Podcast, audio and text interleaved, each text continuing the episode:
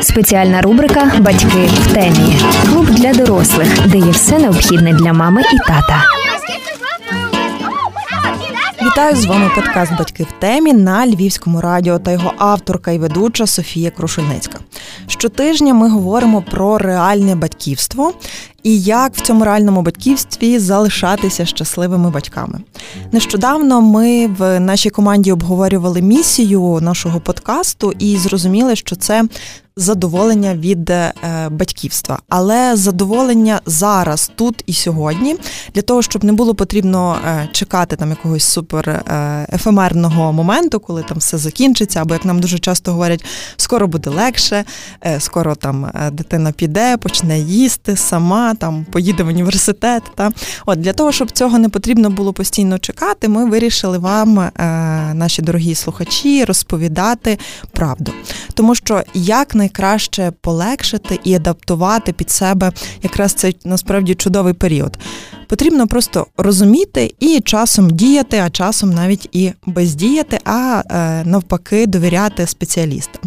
Тому ми запрошуємо доказових експертів і ставимо складні питання їжа, сон, грудне вигодовування, істерики, гаджети. А сьогодні ми поговоримо про те, з чого це все і починається. Е, якщо ви слухали наш перший сезон, то в нас там була підготовка до вагітності, кілька ефірів. А сьогодні ми будемо говорити вже про облік вагітності. Е, до речі, ви дуже давно в нас просили знайти е, не просто гінеколога, так а акушера-гінеколога, і ми зробили це. Тому в нас в гостях Ігор Федорощак, акушер-гінеколог Львівського перинатального центру та кандидат медичних наук. Доброго дня. Доброго дня, Софія. Доброго дня всім. Радий бути присутній е, в студії вашого радіо. Дякую, що запросили. Е, буду радий відповісти на всі актуальні для вас запитання і Сподіваюся, що інформація буде корисною. Я впевнена, що буде корисною, та як е, мама і там е, людина, яка теж проходила весь цей шлях. І яка в принципі знає, як знайти інформацію, але розуміла, розуміє, що це дуже часто е, складно. Тому е, дуже радіємо, і як я вже вам навіть до ефіру казала, дякуємо за те, що є можливість звертатися до експертів напряму, так тому що, як я завжди кажу, на правах реклами е, в наших гостей експертів є свої сторінки в інстаграмі. Ви завжди можете зайти, знайти багато корисної інформації і навіть поставити питання. Якщо це не третя ночі, або в нашого експерта якраз не в пацієнтки не почались пологи. Так попереднього разу. Так, ми, до речі, що цікаво, вже одного разу починали. Ну як починали, домовилися про запис подкасту, але я був в дорозі вже практично до вас. Так, скажіть мені ще, як це відбувалося? Ну я практично вже заїхав в центр, зайшовши. Е, в одне з наших центральних кафе на каву, думаю, посиджу перед тим.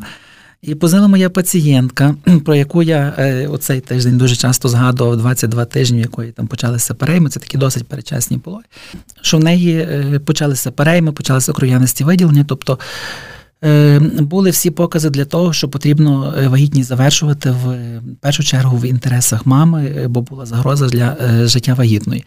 Ну, я повернувся. Ми за кілька годин народили. В той час, якраз коли ми з вами планували наш е, подкаст, ми якраз народили хлопчика, про якого я говорив Богданчика, 580 грам, якому ну, який справді має дуже невеликі шанси на е, на життя, бо це і глибоко недоношена дитина, але який вже тиждень живе, попри всі, е, попри всі сумніви, попри всі десь. Живе і досить стабільно підтримує свої показники, і будемо надіятися, що так і буде і надалі. Кажу, молитвами всіх нас це є надзвичайно копіткий процес. Це є робота величезної команди наших е, дитячих. Ми таких називаємо малі педіатри, хоч не всі педіатри, ніби дітей uh-huh. виходять, але малі педіатри це ті, котрі власне займаються невиношу виходжуванням тих таких недоношених і особливо глибоко недоношених дітей. Це є велика праця, яка триває впродовж багатьох місяців, але коли та дитина за 4-5 місяців чи півроку вписується додому, ти тоді розумієш, що воно того вартує і. Ну і десь життя перемогло. Це е, насправді неймовірна історія, та в яку ми теж е, потрапили, і ми теж будемо е, вболівати і молитися за хлопчика, за дитину, і для того, щоб в них з їх з його сім'єю все вдалося. І дякуємо, що є такі е, спеціалісти. Наші слухачі теж е, стали частиною вже цієї історії. Я думаю, вони теж будуть співпереживати. Е, нас слухає також, до речі, дуже багато мам, які при надії, які чекають або планують якраз вагітність, і татів теж. Навіть ще бабусі, дідусі, майбутні, потенційні. От Тому всім дуже цікаво. Почнемо так взагалі з спочатку, як от ми дізналися, так е, що там сім'я дізналася, що очікують на дитину. Е, от і як взагалі починається виглядає е, облік, так коли прийти, як обрати лікаря? Це, до речі, от питання від наших слухачів, від дописувачів в інстаграмі було таке питання: як обрати свого лікаря? І я думаю, що ви теж маєте можливо якісь поради з практики. Ну і що потрібно знати і мати. Ну, я би, напевно, ще трошки назад повернувся до обліку. Бо облік це це коли вже е, жінка чітко знає, що вона вагітна, вона вже десь була на УЗД, вона вже, можливо, якісь зробила обстеження, можливо, вже приймає якісь е, препарати, вітамінів і так далі. Тобто я почав з того, що от жінки є там. Подружня пара є затримка менструації. Звісно, що жінка в першу чергу робить що тест на вагітність. Є е, бажаних для когось бажаних, для когось не дуже дві полоски. І Потім, е, відповідно, е, коли моя рекомендація, йти, бо мене часто пацієнтки питаються, коли є дві е, позитивний тест на вагітність, коли йти на УЗД. На УЗД бажано йти, коли є більш два і більше тижні затримки менструації. Тому що, якщо ми зробимо раніше УЗД, побачить, не побачить той лікар на УЗД ту вагітність, будуть сумніви, чи там є вагітність, чи це не позаматкова вагітність, тобто будуть якісь додаткові зайві аналізи, яких не завжди потрібно не завжди потрібно робити. Тому два і більше тижнів затримки менструації робиться ультразвук. Ультразвук, звичайно, що я рекомендую завжди робити і через живіт, тобто абдомінальним шляхом, і е, вагінальним шляхом, тому що він є більш достовірний і можна вагітність діагностувати на більш ранніх термінах. І пересвідчиться дійсно в тому, що вагітність має правильну локалізацію, що вона розміщується у порожненні матки. Якщо ми бачимо вже на тому ультразвуці е, ембріончик в плідному яйці, бачимо серцебиття, тоді вже е, тоді вже можна десь там розглядати е, теж, тобто ми діагностували, що вагітність прогресуюча, що вагітність є маткова, тоді вже можна обговорювати питання подальшого спостереження вагітності, де стати на облік, вибір лікаря і так далі. Звісно, що в ідеалі потрібно починати вживати препарати фолію кислоти і йоду, оскільки ми живемо в зоні ендемічній позобу і дефіциту і дефіциту йоду. Ті, ті препарати рекомендовано вживати хоча б за три місяці до планування вагітності, і потім впродовж цієї вагітності. І вже тоді думати, де стати на облік. Ну, якщо говорити е, про варіанти обліку, як на мене, ну, у нас у Львові є е, є, є, є дві е, дві системи: є державна, є приватна. Ну, я буду говорити про державну, наприклад, на рівні, на прикладі нашого перинатального центру, де я працюю. І Тобто, це є, це є, як на мене, це є е, жіноча консультація такого європейського рівня. Жіноча жіноча консультація з гарним наповненням. Як про я говорю як про інтер'єри, про стіни, так і наповнення апаратурою і спеціалістами. Жіноча консультація, яка абсолютно, як на мене, не уступає е, приватним жіночим консультаціям. За рів... за виключенням того, що це є державна, в якій немає якоїсь там фіксованої плати за ведення обліку. І е, і також немає черг, як раніше було заведено в державній жіночої консультації, що приходиш, можеш там півдня вичекатися. Кожен приходить на свою на, на свою відповідну годину і до лікаря в той час, на який йому призначено. Це ми говоримо про, про е, наприклад, нашу державну жіночу консультацію. Якщо ми говоримо про приватну, е, там же є певна е, визначена е, сума заведення обліку вагітності, і е, також ви приходите на ту саму годину, і тобто якоїсь такої надзвичайно великої різниці між державним і приватним обліком я не бачу. Особливо, якщо є така жіноча констація в нашому перинатальному центрі. Стосовно ну і відповідно на облік рекомендують стати 12 тижнів вагітності, тому що є багато проблем, які важливо виявити якомога раніше. І я зараз не маю на увазі саме ті проблеми, які дуже часто говорять, треба виявити до 12 в ранніх термінах вагітності, якісь там патології, аби переривати вагітність. Ні, про переривання вагітності ми сьогодні не будемо так акцентувати увагу, а про ті ситуації, які можна попередити. Ті, чи інші ускладнення вагітності. От, наприклад, коли жінка вчасно стає на облік, або коли е, її лікар, відразу якого вона стає на облік, Е, там розпитує про якісь там анамнестичні дані, про тобто про сім'ю, про батьків, про попередній вагітність, якщо це плодорна вагітність. Ми і там заповнюємо, наскільки я пам'ятаю, свого досвіду, цілу анкету. Так, так. так. І відповідно з того вже формуються певні групи групи ризику. Це не для того, щоб клеймити вагітну, що там все, у тебе вже там буде то-то і то. Ні, це для того, аби десь вчасно, е, можливо, дообстежити ту вагітну на якісь проблеми, чи щитовидної залози, чи там дефіцит вітаміну Д, чи якісь там е, виявити вчасно підйоми тиску, щоб це скоригувати, щоб вагітність нормально протікала без жодних ускладнень на перспективу. І е, коли коли жінка стала на облік, все ж таки робиться їй перший перший скринінг. Е, перший скринінг він є і біохімічний, це здається кров, і ультразвуковий. Біохімічний це є е, для того, щоб виявити найчастіше у ті трисомії е, синдром Дауна, синдром Патау і Едвардса, і в залежності від того, як налаштовані батьки. Виношувати, не виношувати, вони приймають рішення стосовно продовження вагітності або її переривання. Якщо, наприклад, е, ми говоримо про ультразвуковий скринінг, там ми е, також є маркери різних хромосомних патологій, це і носова кісточка, комірцевий простір, і венозна протока, і міряємо кровоплин маткових артеріях. Це і надзвичайно важливо, тому що, на жаль, не всі жіночі консультації мають апаратуру, яка дозволяє вимірювати власне ці показники. А вони надзвичайно важливі, тому що якщо є в цих е, ранніх скринінгах е, підвищені е, кровоплини маткових артеріях, жінка є в групі ризику мати під час вагітності підвищення тиску, так звані пізні гестози, прееклампсія, зараз по часому називається. І відповідно таким жінкам потрібно, особливо якщо вона із групи ризику, мала під час попередньої вагітності ці проблеми, або її мама чи там сестра мала, то їй важливо призначити низькодозовані препарати аспірин яких інструкції написано, що їх не можна приймати вживати під час вагітності, але насправді є дані набагато свіжіші, набагато новіші, ніж інструкції, згідно яких він є абсолютно безпечний і навпаки сприяє тому, аби аби ті ускладнення з підвищенням тиску при екламсії під час вагітності не, не розвинулося. Або якщо розвинулося, то в зовсім незначних відсотках, або максимально пізно, коли дитина вже є життєздатна, якої загрози для життя е, дитини вже не існує. Тобто це є для для ну, тобто це є надзвичайно важливо. Тобто скринінги, так перинатальні, вони покликані якраз потрібні для того, щоб ну, перше... саме слово скринінг. В чому суть? Скринінг це так якби просіювання. Просіювання серед усіх вагітних е, жінок, які загрозливі по тій чи іншій проблемі. Тобто просіювання на хромосомну патологію, просіювання на Е, гестози, на е, і, і на якісь інші моменти. Просто єдине, що важливо розуміти, одне дуже часто вагітна питається. Прислають мені, наприклад, там результати біохімічних скринів там аналізу крові. І я їм, ну і там якийсь один показник в нормі, другий, допустимо, там підвищений. Е, я завжди пояснюю, що це є скринінг, це не є, знаєте, якась догма. Що тебе є якась е, зміна в показниках, все там дитина вже є даун. Ні, в жодному разі. Це означає те, що жінку потрібно дообстежити. Ми е, скринінг це так, якби ми просіяли, допустимо, зі 100 жінок відібрали 20. Яких треба... Я якраз про так, це і думаю, так. про те, щоб Яких... ми одразу так. не думали, що це вже так. все. З тих 20 жінок ми починаємо вже, допустимо, їх глибше обстежувати. Е, ну, Зробили, наприклад, ще ультразвуковий скринінг, подивилися. Наприклад, для синдрому Дауна характерно, що там може не бути носової кісточки, може бути потовшна шийна складка. Дивимося, ну, здається, цього немає. Значить, ми десь можемо вже ту жінку більш-менш заспокоїти, що ультразвукових маркерів хромосомної подлоги, наприклад, немає. Але це теж якби скринь е, ультразвуковий. Відповідно, далі вже.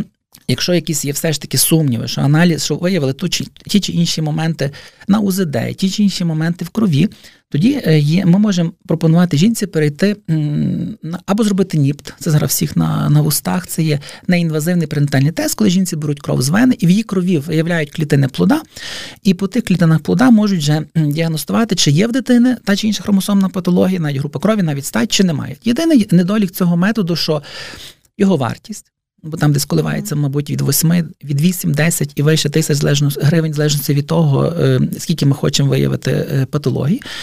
І якщо все ж таки цього не ну і другий недолік, що все рівно, якщо навіть ми в цьому в цьому е, ніпті виявляємо ту чи іншу патологію, ми все рівно жінку зобов'язані для того, щоб поставити жирну крапку, відправити на інвазивну пренатальну діагностику. Інвазивна пренатальна діагностика це коли ми беремо або амніоцентез робимо коли е, голочкою е, через живіт проколює під контролем ультразвуком набираються води навколо плідні, воно страшно звучить, але насправді воно має дуже низькі ризики для якихось там перервань вагітності, кровотеч і викиднів і так далі.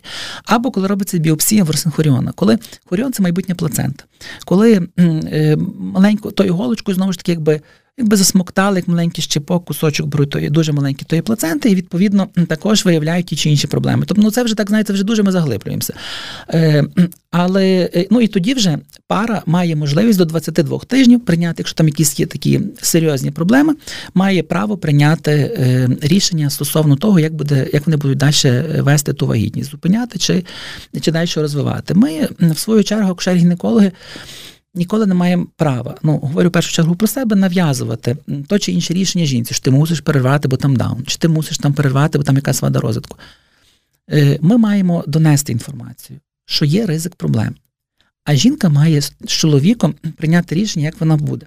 Тому що, на жаль, от недавно слухав е, курс, у нас є такий фатально медицина, материнсько фатальна медицина, і, е, наприклад, там говориться, що тільки в 20% отих всіх патологічних скринінгів реально виявляють проблему. Даун або іншу проблему.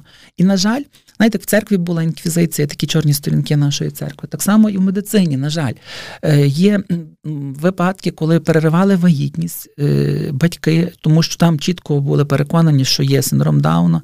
Я говорю про синдром Дауна, найчастіше трапляється з тим всіх моментів і всіх на случаї. Якась інша проблема.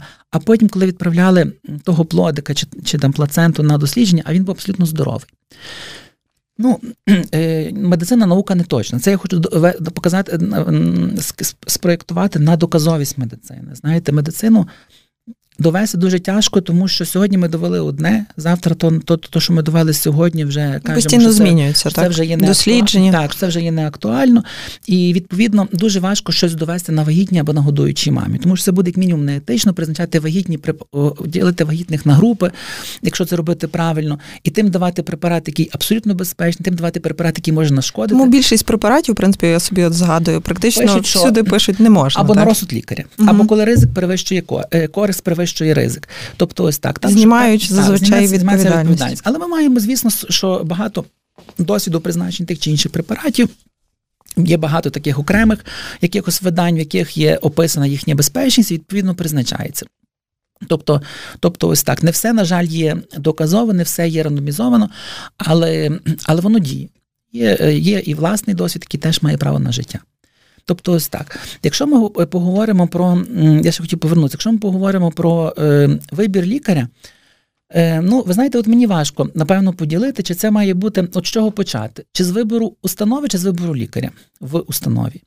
Тому що хтось вибирає в першу чергу, наприклад, установу, і вже в установі шукає собі лікаря чи на жіночу консультацію для ведення вагітності, чи на пологи. А хтось, наприклад, шукає собі лікаря, він каже, «Е, хай він там працює десь навіть в районі лікарні, я до нього поїду, бо я хочу, наприклад, в нього спостерігатися або на нього народжувати. Тобто, напевно, ну, моя думка, напевно, це все ж таки акцент треба робити на лікарю. Е, я зараз на жодному разі не роблю якоїсь собі реклами чи щось, але тому, тому що, знаєте, які, наприклад, надсучасна ультразвукова апаратура, але апарат не винесе тобі діагнозу. Все рівно за тим апаратом так. має сидіти той, хто ним володіє, хто розуміє, що він там бачить. Тому Я екрані. от собі думаю про те, що так. ми на початку говорили про довіру, навіть так дуже часто е, ти просто мусиш довіряти лікарю, бо не завжди розумієш, не завжди навіть мусиш розуміти деякі речі. Тому десь воно, знаєте, теж погоджуюся. Воно, воно все своє взаємо, взаємопереплетене, тому що, наприклад, так, установа наповнена апаратурою різною і наповнена життям, наповнена медперсоналом, лікарями, середнім, молодшим медперсоналом і так далі, які, які його оживляють. А разом з тим, ті стіни без того наповнення теж нічого не варті. Тобто, якщо, наприклад, в установі не буде якихось висококваліфікованих спеціалістів, то відповідно і то відповідно і е, ну, сенс в цій апаратурі, яка там буде стояти як меблі, якщо навіть ніхто не буде вміти правильно користуватися і правильно інтерпретувати ті чи інші результати. Тому для себе кожен має вибрати, що для нього важливіше? Установа чи лікар у першу чергу, і вже від того відштовхуватися. Наприклад, якщо лікар, я завжди говорю, що має бути злагоджений якийсь процес. Тобто не має бути, знаєте, як байка Лебіщука і рак. Лікар вправо, жінка вліво, чоловік десь там ще дозаду тяне. Це має бути якось так сіли, поговорили, зрозуміли, прийняли рішення. Не зрозуміли, обговорили ще раз. Я завжди так говорю своїм пацієнтам. Якщо вам щось не зрозуміло, я завжди на телефоні чи напишіть, чи перезвоніть, я ще раз поясню. Бо ну, деколи я можу, може, десь не до кінця добре цю інформацію донести, деколи жінка може бути якось трошки чи розсіяна, чи стривожена, чи щось на голові інакше, і може десь це забути. Ну, Тобто ми всі люди, це є нормально. І якщо ви все ж таки знайшли людину, а ну напевно, все ж таки. Ну, це має значення. Напевно, люди все ж таки, коли ще не знають того чи іншого лікаря. Ну, що ми читаємо? Читаємо відгуки, наприклад. Ну, Так, я, я та, найбільше читаємо відгуки. Я не рекомендую це читати. Тому що, ну ви знаєте, ми е, люди такі, не знаю, як сказати, створіння чи істоти, е, щоб нікого не образити, але е, ну, так є, що ми, коли в нас все добре, ми в своєму добрі тихо радіємо своєю сім'єю, а максимум родиною.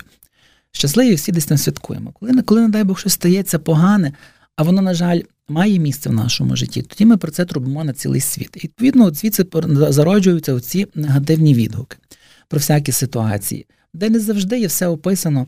Знаєте, описано перше з одної сторони. Не завжди грамотне, не завжди з розумінням. Е, дуже часто під впливом якогось е, середовища оточення, що хтось десь там щось сказав, що от тобі там таке погане зробили і так далі. Тому я не завжди рекомендую це читати. Бо е, може бути таке, що у вас, наприклад, все гарно склалося перше знайомство, у вас нормально все ведеться вагітність, а потім десь на етапі читання відгуків щось ви там таке, що вас насторожило. І ви можете дійсно е, відкинути людину, яка вам може справді дуже допомогти. Через якісь, ну, знаєте, я кажу завжди так: е, напишіть свій відгук, коли у вас все добре закінчиться. Е, і тоді будете мати свій досвід і не користуватися чужим досвідом. Не живіть чужим чужим життям, а живіть своїм. І тобто, в першу чергу, це відгуки. В другу чергу, це або або можна, може, це два на першому місці. Це десь що людину побачили на фотографії, чи десь наживо людина сподобалась. Ну, у нас так є. Ми в першу чергу по контакту, по на, на вроду, чи тобі людина подобається, чи не подобається. Навіть можна каже, як людина там пахне, чи як від неї пахне, і так далі. Ще, це до речі, е, ви можливо свого досвіду десь е, скажете про те, чи чоловік, чи жінка лікар, чи є тут е, якась не знаю, чи дискримінація, чи можливо більше жінки обирають жінок, чи це вже немає зараз значення? Ну, бачите, в нас, наприклад, в колективі перинатального центру, е, ну я не може не скажу, що 50 на 50, але думаю, 60 на 40. Що жінок 60%, чоловіків, мабуть, 40%. Кажуть, Ні, знаєте, я... я більше мене от цікавить, як до вас. Чи було таке, що от не обирали, тому що чоловік? Було. У мене було таке, що не обирали, може, не жінки, тому що чоловіки. А не, обрали, а не обрали жінки, тому що чоловік був проти, щоб йшла до чоловіка. Тобто ось так більше було. Знаєте, так якби я ніби там буду щось з його жінкою робити. Так. Так. Але цей, але такі моменти були присутні. Хоча зараз, ви знаєте, все частіше е, ну, спостерігається таке, що, наприклад, чоловік дзвонить. І каже, там Ігор Михайлович, там моєї дружини, там там така то така ситуація, там місячні опише мені ж деколи навіть Е, Так, чоловіки зараз так, більше залучені. Так, так. Навіть мені якось деколи то дивно, моя жінка нараз скаже: ну, чого то чоловік дзвонить, а не жінка дзвонить і не каже, е, ну що там про свій менструальний цикл, якісь такі моменти. Ну, є, це добре, що вони є залучені. Це добре, що вони є залучені. Я тільки за що вони приймали в тому активну участь, бо двоє причетні до, до, до всіх процесів. Але такі моменти були що не йшли із-за таких моментів, що через те, що чоловік. Я думаю, що знаю. це навіть знаєте більше в тому, що е, не завжди ми ще е, розуміємо весь е, процес, і оскільки зараз тільки чоловіки починають бути залучені, то напевно їх десь це лякає. І в нас ще є от таке питання: чи потрібно, щоб один лікар вів всю вагітність і приймав пологи? Це не завжди можливо, на жаль. Ви знаєте, от, наприклад, я ще працюю в я веду амбулаторний прийом в у Львові клініка професора Хміля одна з приватних наших клінік Львова. І е, мене дуже часто просять мої дівчата вагітні, щоб вони до мене стали на облік і так далі. А я не завжди, а я дуже рідко на це погоджуюся, тому що, тому що, знаєте, е, є, наприклад, у нас дівчата, які ведуть суто облік вагітності. Вони є стабільно, стаціонарно в тій чи іншій установі, вони є, е, вони завжди, як є розписаний прийом, вони завжди можуть гарантувати, що не будуть на тому прийомі, а я не можу такої гарантії дати, тому що я можу спланувати, наприклад, на сьогодні прийом, і мене можуть покликати на пологі, і прийом мушу перенести. Відповідно, десь та вагітна, яка хотіла прийти, а я змушений це перенести, воно якось так не дуже порядно з мого боку виглядає. Тому я стараюся облік вагітності не вести. Є лікарі, які намагаються це поєднати. Ем, це десь, можливо, це є ідеальна модель. Коли є е, отак, як ви кажете, але я всіх своїх вагітних консультую, тобто я їм проводжу, я їм дивлюся на ультразвуках, я, в мене приходять, якщо ті чи інші проблеми. Але офіційно, щоб там ці всі документальні, бюрократичні моменти були витримані, в декрет їх часно відпустити, лікарняне продовжити щось таке, то для того є е, такі мої і. Е, і в цих двох основах, які я перерахуваю в перинатальному центрі, і в інших наших львівських основах є дівчата, які які цим займаються більш кваліфіковано, я б сказав, можливо, навіть ніж я. Я цього не соромлюся визнавати. Я так думаю, що напевно для того, щоб оця от ідеальна модель працювала, е, нам потрібно, е, щоб в лікаря було не так багато пацієнтів, так як зараз є. Ну так, але бачите, є у нас же у нас же зараз медицина є як то пацієнт орієнтована, лікар орієнтована, що пацієнт іде, лікар іде за пацієнт, гроші, ну, гроші, гроші за пацієнтом, за пацієнтом та пацієнт на лікарі і так далі. І ну, знаєте, кожен з нас десь розвивається, і відповідно, і відповідно ем, пацієнти є, є так, що. Якийсь лікар має там дуже багато пацієнтів, якийсь немає зовсім через якісь через якісь там обставини. Ну і якби, звісно, якщо десь немає можливості, то десь я рекомендую своїм пацієнтам, до кого можна з моїх колег звернутися, е, щоб спостерігатися, що це. Я буду приймати в тому також якусь допоміжну участь, але що, що якщо я не зможу цього забезпечити належ, належним чином.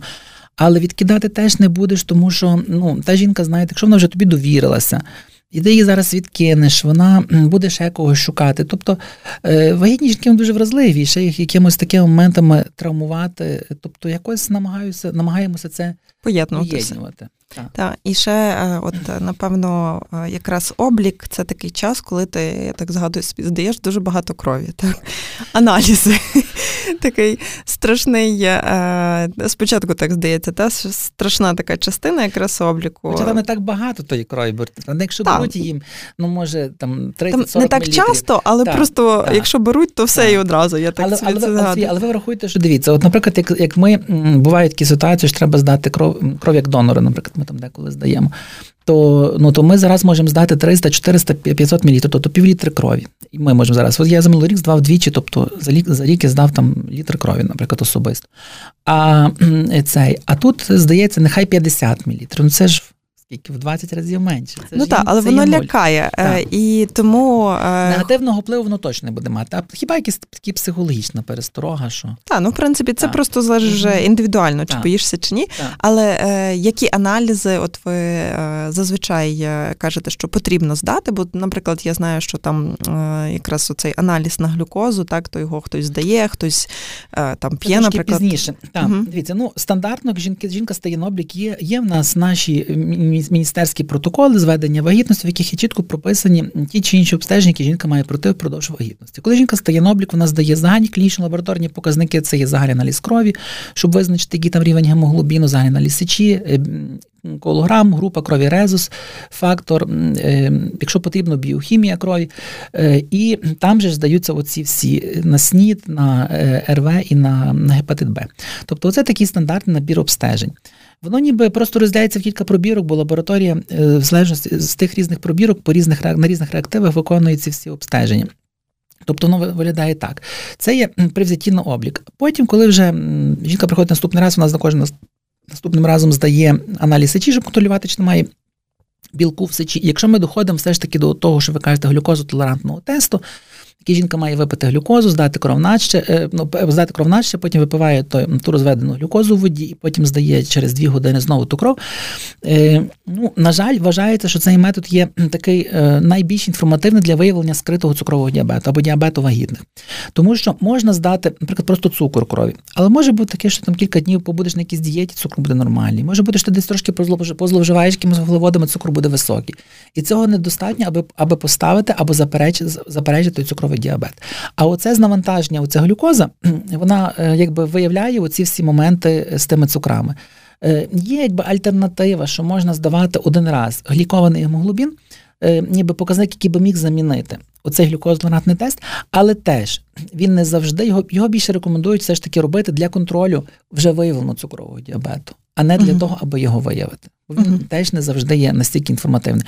Тому все ж таки ту глюкозу пити ну, рекомендується. Єдине, що щоб десь якось то полегшити той процес, то Можна, я рекомендую завжди розвести в теплій воді, витиснути хоча б соку пів лимона, щоб було трохи квасніше, бо там багато, там йде 75 грам глюкози, це рахуйте, це є 5 столових, Дуже солодкий, це є, це є 7, 7 чи 5, 7 столових ложок цукру. Це багато. І відповідно пів соку лимону воно буде трошки квасніше. Ну і важливо пам'ятати, що це не так нас пацієнт нас думає, що пішла, здала, потім пішла по магазину, дві години погуляла і знову прийшла, здала. Ні, це треба здати на голодний шлунок, і дві години треба сидіти в лабораторії, чекати в спокою. Тому що коли ми ходимо, то цукру буде підніматися. І і потім, щоб не було десь якихось хибно позитивних результатів на цукровий діабет, що цукор високий, а він із-за того, що було фізичне навантаження, що там гуляла пів дві години чи скільки, то в ідеалі це взяти книжку чи телефон і собі сидіти під кабінетом і чекати дві години. Тобто, ось так. Це відносно глюкозотолерантного тесту. Тобто аналіз обов'язковий. Зрозуміло. Також е, е, вагітні е, дуже часто зустрічаються з анемією, та якраз її під час цих аналізів виявляють. Це загалом часто воно буває, і чи чи є якісь які взагалі ризики несе анемія, і чи потрібно пити такі препарати заліза, чи допоможе там, як зазвичай нас кажуть, м'ясо, там інші там печінка, продукти якісь? Ну, бачите, відносно анемії. Треба для себе чітко е, є певні зміни показників е, крові під час вагітності, які вважаються навіть фізіологічними. Тобто е, гемоглобін в вагітної і в невагітної може відрізнятися. І в вагітної, і в різній триместри вагітності також може бути різний. І те, що для невагітної жінки вважається анемією, для вагітної це може бути нормальний гемоглобін. Тобто, наприклад, якщо, допустимо, жінка є вагітна, якщо вона вагітною, там гемоглобін має бути більше, ніж 120, то вагітною має бути більше, ніж 110. Тобто на 10 одиниць менше і це вважається нормою. Для жінок там другого триместру може навіть бути 105, і це вважається нормою, яка не потребує лікування. Але звісно, якщо вже є показники гемоглобіну нижчі, ніж, тобто я не мія, показники гемоглобіну є нижчі, ніж я назвав показники, то рекомендовано вживати препарати заліза, тому що, на жаль, одними продуктами харчування ми не зможемо підняти е, рівень гемоглобіну в крові до тих до тих показників, які нам потрібні, тому що там треба дуже багато вживати того м'яса. Це особливо має бути акцент на продукт тваринного походження, тому що з них препарати заліза засвоюються набагато краще, ніж з рослинних препаратів. Хоча, наприклад, там в червоних продуктах, в тій же ж смородині, в гранатах, ніби є багато заліза, але засвоюється набагато гірше, ніж з м'яса чи з печінки. Е, тобто, ось так. Тому має, звісно, що має бути збалансоване харчування. Але якщо є е, анемія, то жінка має приймати препарати заліза. Хоча наше ВООЗ зараз взагалі рекомендує, що жінка має приймати препарати 30 мг е, заліза щоденно Е, на на етапі планування разом з фолієвою кислотою, бо вона сприяє кращому засвоєнню е, заліза в кишківнику е, на, на етапі планування вагітності і впродовж усієї вагітності, незалежно від того, які які, які показники гемоглобіну.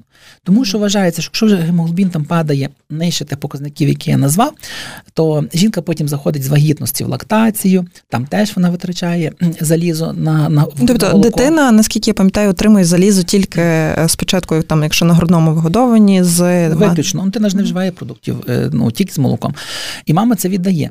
Відповідно, мама, щоб потім компенсувати ту втрату заліза і нормалізувати ті показники крові, їй потрібно 2-3 роки. На відновлення. Тому і коли йде мова рекомендації про те, коли планувати наступну вагітність, з цього і випливає, що має що ідеальний міжпологовий період це і 2-3 роки. Uh-huh. Так. Не того, що там жінці ми кажемо, там що нас відпочила, виспалася і так далі. Uh-huh. А того, щоб дійсно той організм відновився, відновився і щоб нормально віддав наступній дитині те, що належиться, не не, жертвую, не жертвуючи собою. Зрозуміло. Також в нас є е, питання ще від е, е, наших підписників: це є низька плацентація, і питається жінка, чи варто хвилюватися, і чи це є там складний діагноз. Е, все залежить від того, наскільки низько плацента, тому що, наприклад, є низька плацентація, є передлеження плаценти. Це є ніби з одної групи, але два взаємопротилежних по по складності і по ризиках діагнози. Низька плацентація це коли нижній, нижній край плаценти знаходиться нижче, ніж 7 см від шийки. Взагалі нічим не загрожує, тому що якщо воно там знаходиться на 5 см, там, на 4, на 6 Е, жінка родить нормально, спокійно через природні родові шляхи без жодних ускладнень. Але якщо ми маємо вже передлеження плаценти, це коли плацента знаходиться менше ніж 2 см від шийки або взагалі її перекриває, це є абсолютний показ до кесарського розтину, тому що це є кровотечу загрозливий стан. Жінка має в такій ситуації знаходитися в стаціонарі з 30-32 тижня вагітності під спостереженням, щоб в разі, якщо початку якоїсь кровотечі можна було вчасно зорієнтуватися лікарям чи зупинити якусь консервативну цю кровотечу, або якщо це доношена вагітність, провести кесарів розтин, вчасно добути дитину і зупинити цю кровотечу. Тому, якщо є якщо є передлежання плаценти, звісно, це має бути стас лікування. Якщо є кров'яності чи спостереження, певніше, правильніше, е, але в стаціонарних умовах. І якщо є якісь кров'яності виділені незначні, тоді відповідно проводиться відповідне лікування. Ну і кажу, передлеження плаценти це є показ до кесарського. Чого ми так ще акцентуємо увагу на на тих передлеженнях плаценти? Тому що дуже часто, особливо якщо це жінки з, з повторними кесарськими, або якщо вони мали якісь маніпуляції на матці, там чи вишкрібання, чи аборти, чи якісь замерлі вагітності, чи якісь гістероскопії, поліпи їм видаляли і так далі, і тому подібне, то може бути так званий спектр плацента акрета. Це коли плацента вростає чи в ту шийку, чи в той рубець. Оце вже справді такий дуже загрозливий стан, який навіть може закінчитися доволі часто е, видаленням матки під час кесарського розтину, тому що кровотеча досить велика, та плацента проростає, виділити її неможливо і. Е, з метою е, збереження життя жінки, якщо не ефективні якісь інші методи зупинки кровотечі, які які, які ми можемо використати, може може все закінчитися так. Тому діагноз є серйозний, але при відповідному належному спостереженні зазвичай все закінчується добре для всіх. Е, дякуємо за цей е, позитив. І думаю, що будемо закінчувати цей блок, але можливо, е, ви ще теж з власного досвіду нам розкажете про міфи. Верніше розвінчаєте якісь міфи, які стосуються там харчування, і взагалі звичайного життя жінки, яка вагітна, і там вже не перші місяці, бо зазвичай там другий, третій триместр. Так, бо жінок дуже часто, я там навіть з власного досвіду знаю, лякають абсолютно всім. Ти там ледь не хворий. Угу. Тому можливо, якісь поради на що зважати, а на що не варто звертати увагу? Ну, мої поради так. Перший, ну, такий найчастіший міф на сьогодні, та не тільки продовж багатьох років, це і гіпертонус матки. Це те, що гіпертонус матки це є загроза, це треба лікувати, це треба лягати в лікарню. Я завжди кажу так: матка це є м'язовий орган, орган, який приходить в тонус е, у відповідь на ті чи інші фактори: на стрес, на зміну положення тіла, на рухи дитини, на статеве життя, на якісь інші стимули і так далі. І це є це є тон, на те, що ми датчиком по животі їздимо, коли ми ультразвук робимо. І це є е, так, званий той гіпертонус. Якщо якщо є гіпертонус, навіть на ультразвуці виявлений передньої чи задньої стінки матки, але немає вкорочення шийки матки, немає якихось постійних больових відчуттів у вагітної, на це може не зважати. І лікувати не потрібно. Але звісно. Е, якщо десь щось турбує, краще звернутися, щоб подивилися. Те саме стосується, коли, наприклад, кажуть, жінці вагітні ж там е, не можна там, коли є гіпертонус той ж, або коли є десь е, низьке розташування плаценти, не можна жити, наприклад, статевим життям. Статеве життя не є протипоказане під час вагітності ні в першому, ні в другому, ні в третьому триместрі. А навіть рекомендовано за умови, що немає якихось інших моментів. Звісно, якщо, наприклад, у вагітної є якісь кров'яності виділення, або якісь болючі відчуття, або на ультразвуці є виявлене вкорочення шийки матки, ну то це само собою зрозуміло, що ну, це, е, це задоволення себе не, не виправдає. Але якщо все гаразд, то чому б ні? Те саме стосується харчування. Якихось обмежень для харчування у вагітних е, немає порівняно з іншими невагітними жінками. Звісно, якщо є продукти, які не рекомендовано нам з вами вживати, якісь там ці фастфуди, якісь там гострі, копчені соленості, ну то їх і вагітам не рекомендується вживати. А так, якщо щось смакує, то будь ласка, так само я вагітних ніколи не обмежую в тому, що вона має там набрати, хто колись сказали, вагу там 15 кг не більше, бо буде велика дитина. Всі вже давно знають, що вага дитини є зазвичай генетично детермінована. Якщо двоє батьків народилися вагою 2800, на 4 кг не народиться. І навпаки. Е, незалежно від того, скільки там вагітна буде буде їсти. Просто, звичайно, якщо жінка набирає за вагітність 20-30 кг, їх потім буде важче скинути. Звісно, вона тоді є в групі ризику того, що можуть почати з'являтися набряки, підвищуватися тиск, білок, преекламсія, цукровий діабет, що я перераховував. Тобто е, до їжі теж треба відносити з розумінням, не так, що там їсти торти, бо бо хочеться і, і, і, і так далі. Тому е, десь по, харчуванні це є моя моя така порада. А так, е, вагітність це є тимчасовий благодатний стан, яким треба насолоджуватися і чекати позитивного результату через 9 місяців. І не боятися пологи, бо там не все так страшно, як говорять. Дякуємо. Ми впевнені, що е, вам можна довіряти, так і е, наші слухачі, слухачки, їхні е, чоловіки і е, бабусі, дідусі майбутні можуть бути е, спокійні. Е, ми від себе радимо вам е, знайти лікаря, якому ви зможете довіряти, а також слухати наші подкасти для того, щоб знати різні відповіді на питання або питання для того, щоб отримати на них відповіді. З вами. Нагадуємо так, що в нас в гостях був Ігор Федорощак, акушер-гінеколог Львівського перинатального центру, кандидат медичних наук. А також з вами була Софія Крушельницька, авторка та ведуча подкасту Батьки в темі. Спеціальна рубрика Батьки в темі. Клуб для дорослих, де є все необхідне для мами і тата.